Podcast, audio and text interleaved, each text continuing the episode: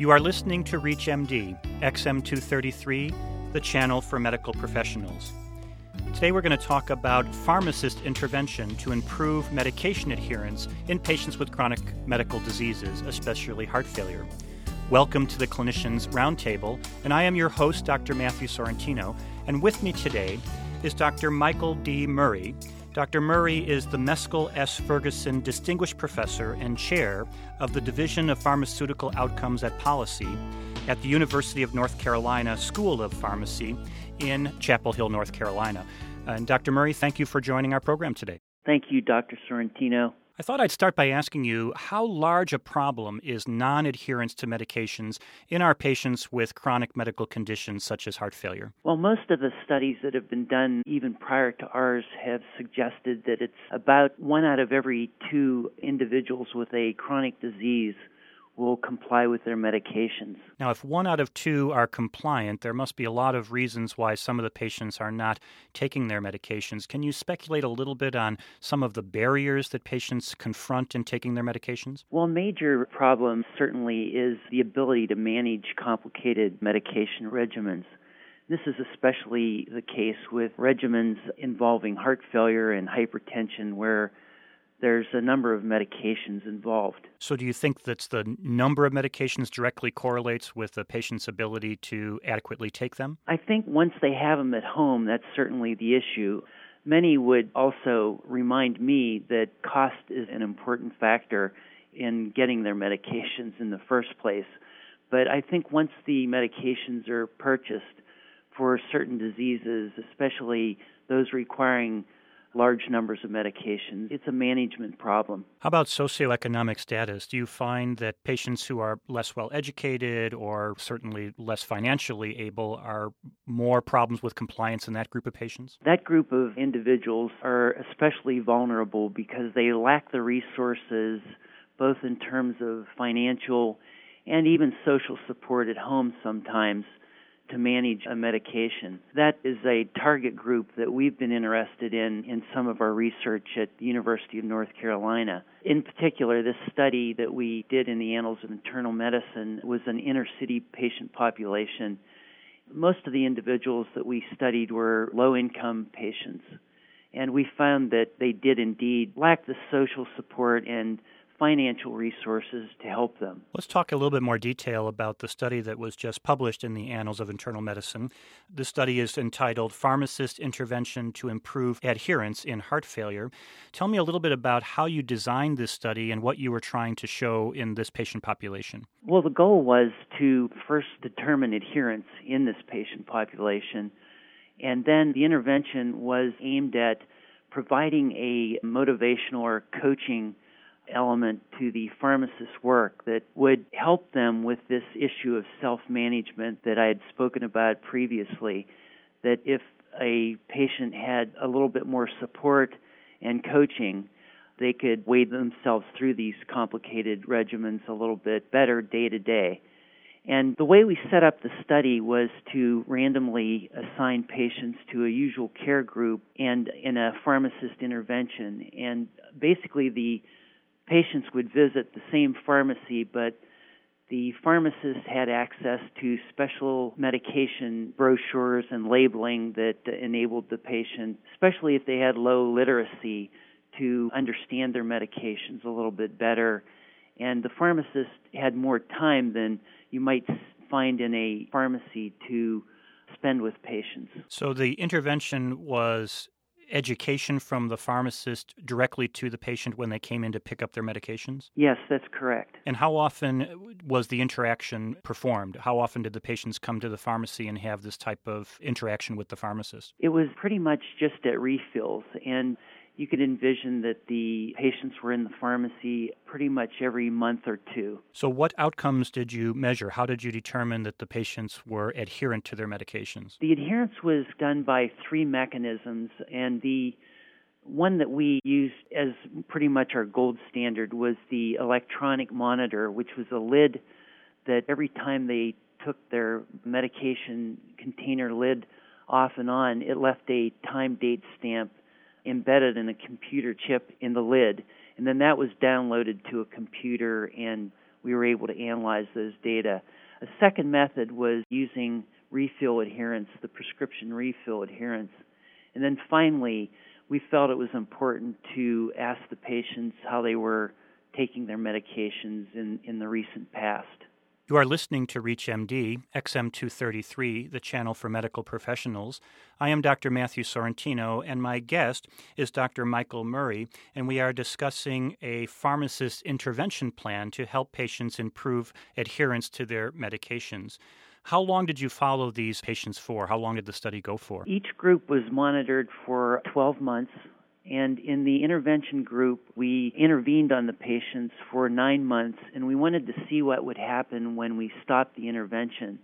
So we had a three month post intervention follow up period. Now, what were the results of the trial? Did the pharmacist intervention significantly improve adherence? Yes, it did. There was a 68% taking adherence in the usual care group and a 78.8% or 79% taking adherence in the intervention group. Now, when you say taking adherence, that means taking their medication on a daily basis? Yes, that was the proportion of medications taken on a regular daily basis. So, this was measured by this electronic cap on the pill bottles that were able to let you know that they were actually at least opening the bottle. I guess we can't say they're taking their medicines, but opening the bottle on a daily basis. Yes, that's correct. And you can tell the difference from this type of approach than someone who just opens the bottle and pours them all out before they come in to see the physician because it records date and time. Is that correct? Yes, that's correct. Now, how did this end up helping the patient? Do we have any evidence from this trial that those who were more adherent had less complications? The complications that we measured were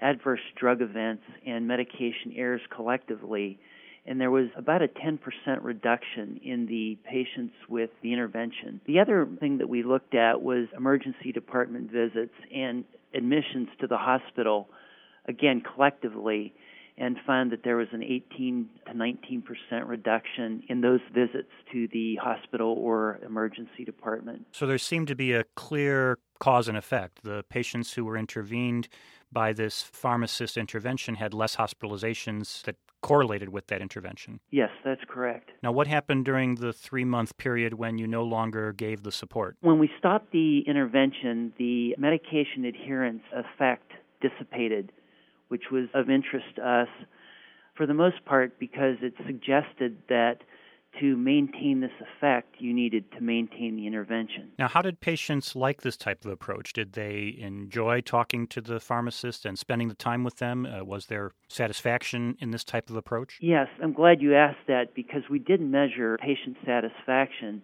and it was significantly improved in the intervention group compared to usual care. Now, is this something that you can see reproduced in pharmacies around the country? Is there a, a, way that we can have the pharmacists become more involved with our patients? That's certainly our hope and the next step in, in our research that we can find ways to disseminate this type of intervention in other pharmacies. But that is a study for the future, certainly. Does this take a lot of education on the pharmacist side? In other words, did you have to spend a lot of time with the different pharmacists to bring them up to speed on the program? Not really. I think it was a pretty short program, probably totaling in the neighborhood of 40 hours. That did include time spent with physicians knowledgeable in the area of heart failure, and we felt that was a particularly important component to give the pharmacist a little bit more confidence in talking to the physicians when necessary. So, in other words, the pharmacist is not only giving some education to the patient, they're giving feedback directly to the physicians who are taking care of those patients as well? When needed, the pharmacist would report certain aspects of care to the physician, especially if the patient's weight increased suddenly within a brief period of time. There was a weight increase the pharmacist did have access to a scale, and patients would step on that scale, for example, when they visited the pharmacy. What were some of the more common interventions that the pharmacist performed with the patient? What were the monthly or every other monthly interventions that were most commonly done? Well, it was mainly just a matter of convincing the patient that their physician has provided them with the most up to date drug therapy. Basically, it was a matter of reinforcing the patient's medication regimen, reinforcing their ability to take their medications on a day to day basis, and coaching the patient with their medications. It was a matter of reassurance. And then, if needed, the pharmacist would communicate some of this information to the physician. Did the pharmacist have any information about how adherent the patient had been up to the visit? Did they get any of the electronic data or did they know when the patient had refilled the medicine on a previous occasion? They had access to the electronic data, but that was not a core element of this intervention. It was predominantly asking the patient how they were taking their medications and working with the patient from that perspective. In order to do an intervention like this, does a pharmacist have to be restructured or a pharmacy have to be restructured? Do you have to have a separate room where you can have privacy and talk to the patient? In other words, is this something that can be easily done in a Walgreens pharmacy, for example? Well, most pharmacies do need restructuring to enable this type of discussion with the patient. I think most of us have been in pharmacies where there's a line at the dispensing window, and the discussions certainly are far from confidential. So I think to enable these types of interventions, the preference would be to allow a different type of structure in the pharmacy that would allow some privacy and confidentiality. Does the pharmacist have access to literature that they also gave to the patients so they can go home with a reminder of how to take their medicines or what their medicines are to be used for? That was a special part of this particular program. We created written materials and support that were very much patient centered. When the pharmacist dispensed the medication, they would ask the patient how they would take this medication when they got home. And then there was a timeline on each medication sheet that the pharmacist populated with a pill above the time of day that the pharmacist and patient negotiated that they would take this particular medication.